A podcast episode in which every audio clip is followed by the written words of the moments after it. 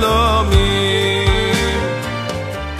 ברוכים הבאים לפודקאסט של עשר דקות של עיון, והפעם נמשיך לעסוק בגדרי מצוות הדלקת נרות חנוכה, דרך מעשה שהיה. שתי משפחות קבעו לטייל יחד בדרום הארץ, בחנוכה. ושתי המשפחות שכרו חדרים נפרדים באחד מבתי הערכה באזור של הטיול.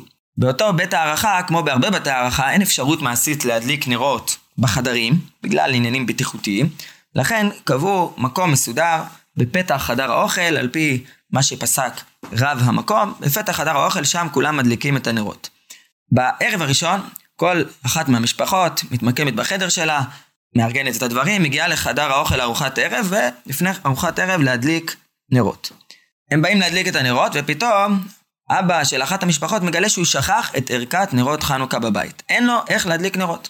מה יעשו? פתאום אחת מבנות המשפחה השנייה נזכרת שיש איזו סוגיה בגמרא שיש בה את המושג הזה של להשתתף בפרוטה. היא הציעה שהמשפחה ששכחה להביא את הנרות, תשלם שקל או משהו כזה למשפחה שלה, ועל ידי כך הם יוכלו לצאת יחד בהדלקה משותפת. וכאן מתחיל הדיון שלנו, האם באמת הדבר אפשרי? האם שתי משפחות יכולות להתאחד יחד להדלקה אחת על ידי השתתפות בפרוטה? בכלל, איך המושג הזה של השתתפות בפרוטה, איך הוא עובד? האפשרות של השתתפות בפרוטה מופיעה בגמרא בקשר למקרה מיוחד, מקרה של אכסנאי. אכסנאי הוא אורח שמתגורר אצל בעל הבית, כנראה שוכר חדר בתוך דירת בעל הבית. במקרה כזה הגמרא אומרת שהאורח חייב בעצמו בהדלקת נרות חנוכה, אבל אם אין לו אפשרות מעשית להדליק בפועל הדלקה נוספת, נפרדת מהדלקת בעל הבית, באותו הרי בית, הוא רק שוכר חדר בתוך הבית של בעל הבית, אז הוא יכול לנהוג באחת משתי אפשרויות. או שהוא יוצא ידי חובה על ידי אשתו או אחד מבני ביתו שמדליקים עליו בתוך ביתו המקורי, אבל אם אין מי שמדליק עליו בתוך ביתו, הוא יכול להשתתף בפרוטה עם בעל הבית ולצאת בהדלקתו. אז אנחנו רואים, שמים לב כאן, שהמקרה של הגמרא לא זהה לשאלה המעשית שלנו. במקרה שלנו, המשפחות הן לא מארחות אחת של השנייה. כל משפחה מתגוררת בחדר נפרד בבית הערכה. האם גם במקרה כזה, מקרה של שני בעלי בתים, יש אפשרות להשתתף בפרוטה ולצאת בהדלקה אחת? כמובן, לא להתבלבל. במקרה רגיל של שתי משפחות, שכל אחת נמצאת בבית שלה, נגיד שתי משפחות שכנים, ברור שאין אפשרות לצאת בהדלקה אחת, כי כל משפחה צריכה להדליק בבית שלה, על פתח הבית. ממילא היא לא יוצאת בהדלקה שנעשית בבית של השכנים, גם אם תשתתף בפרוטה. במקרה שלנו עולה השאלה, כי כולם מדליקים באותו בית, בחדר האוכל, שבו יש שייכות לכולם, דווקא במקרה כזה עולה השאלה, האם הן יכולות להשתתף ולצאת ידי חובה בהדלקה אחת. בשאלה הזו מביא הביאור הלכה מחלוקת בין הפוסקים. ואנחנו ננסה להבין מה עומד ביסוד המחלוקת הזו. באופן פשוט, נראה שהמחלוקת הזו יוצאת משתי הבנות שונות בנוגע לכל הדין הזה, הדין המיוחד של אכסנאי, ואולי אפילו יותר מכך הן משקפות שתי תפיסות בנוגע למהות מצוות הדלקת נרות חנוכה. השאלה היא, איך מבינים את ההלכה היסודית ביותר אולי בדיני הדלקת נרות חנוכה, נר איש וביתו. ההלכה הזו משמעותה שמעיקר הדין, כל בני הבית יוצאים בהדלקה אחת, בנר אחד. למה בעצם זה ככה? מה ההבדל בין מצוות הדלקת נרות חנוכה לשאר מצוות. למה דווקא כאן אנחנו אומרים כולם יוצאים בהדלקה אחת, לעומת שאר המצוות הרגילות, שההלכה היא שכל אחד ואחד אמור לקיים את המצווה בעצמו. יש לדבר הזה כמה הסברים, חלקם עולים בראשונים כבר, בעיקר הם מפותחים בצורה יותר רחבה באחרונים. יש תפיסה אחת שהיא תפיסה מאוד קיצונית. לפי התפיסה הזו, מצוות הדלקת נרות חנוכה עיקרה מצווה על הבית. מה הכוונה מצווה על הבית? ניתן דוגמה, כמו שכל בית צריך מזוזה, כך כל בית בחנוכה צריך שבפתחו יהיו נרות. איך עובדת המצווה הזו של מזוזה בכל בית? ברור שלא כל אחד צריך לקבוע את המזוזה, אלא אחד מבני הבית קובע מזוזה עבור כולם. ואז מה קורה? מה התוצאה? ממילא כולם דרים בבית עם מזוזה. הם מקיימים את המצווה בלי שנקפו אצבע. בבית שהם גרים בתוכו יש מזוזה, כי מישהו קבע מזוזה. אז יש אפשרות להבין שכך גם בחנוכה. מישהו מדליק בפתח הבית חנוכיה, וממילא כולם נמצאים, בב... לכולם בבית יש חנוכיה, ולפי התפיסה הזו, יכול גם לצאת חידוש גדול לחומרה. מה יקרה אם אדם יש לו שני בתים? הוא דר בשניהם בו זמנית, חלק, מהיום, חלק מהזמן ביום הוא נמצא בבית האחד, חלק מהזמן בבית השני. הפשטות היא שכמו שברור ששני הבתים האלה, הוא חייב לשים בהם מזוזה, ואסור לו להיות אפילו באופן חלקי באף אחד משניהם בלי שיהיה בהם מזוזה, כך אם נגדיר ככה את מצוות הדלקת נרות חנוכה, הוא יהיה חייב להדליק שתי הדלקות בשני הבתים.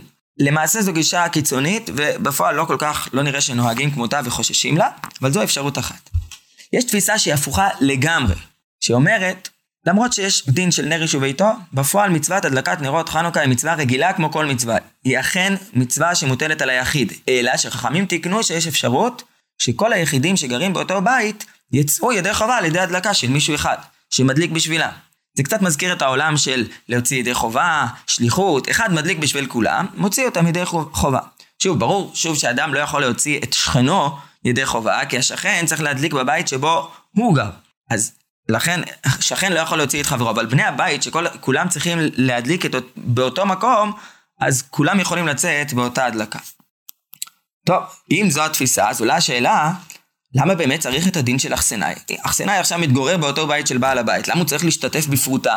מדוע הוא לא יכול פשוט לבקש מבעל הבית שיכוון להוציא איתו ידי חובה, כמו שבעל הבית מוציא את כל בני ביתו ידי חובה, שיוציא גם את האכסנאי. למה האכסנאי צריך להשתתף בפרוטה?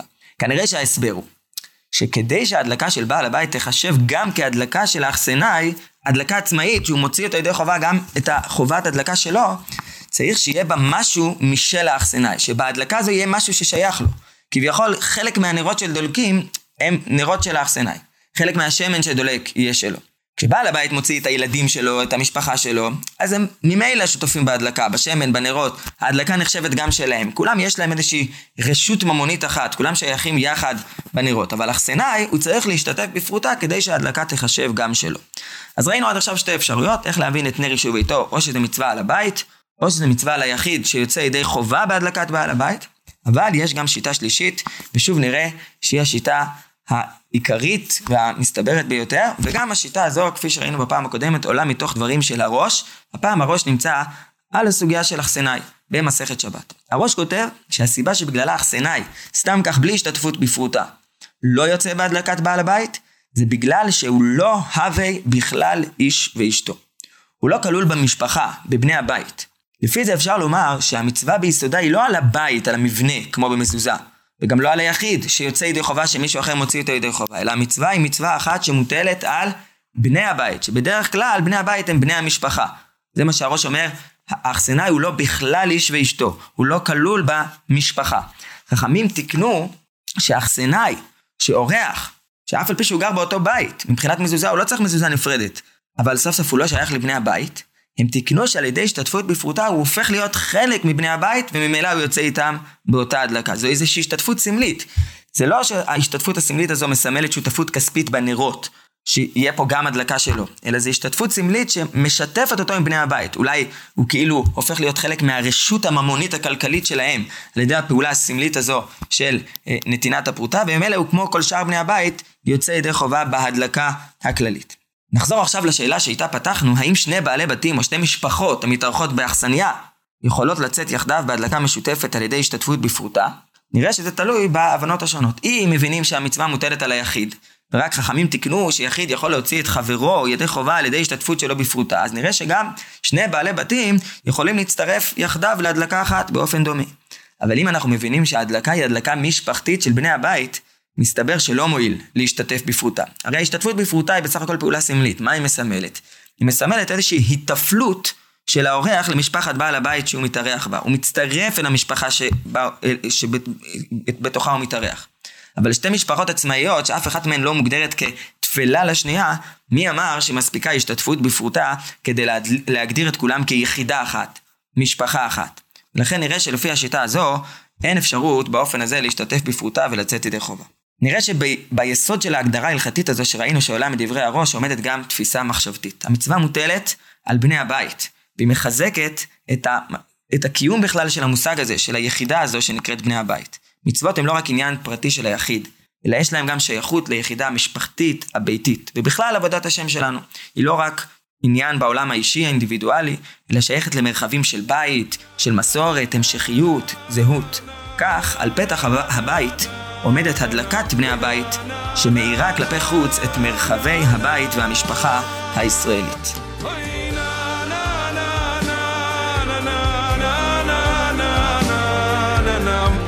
na na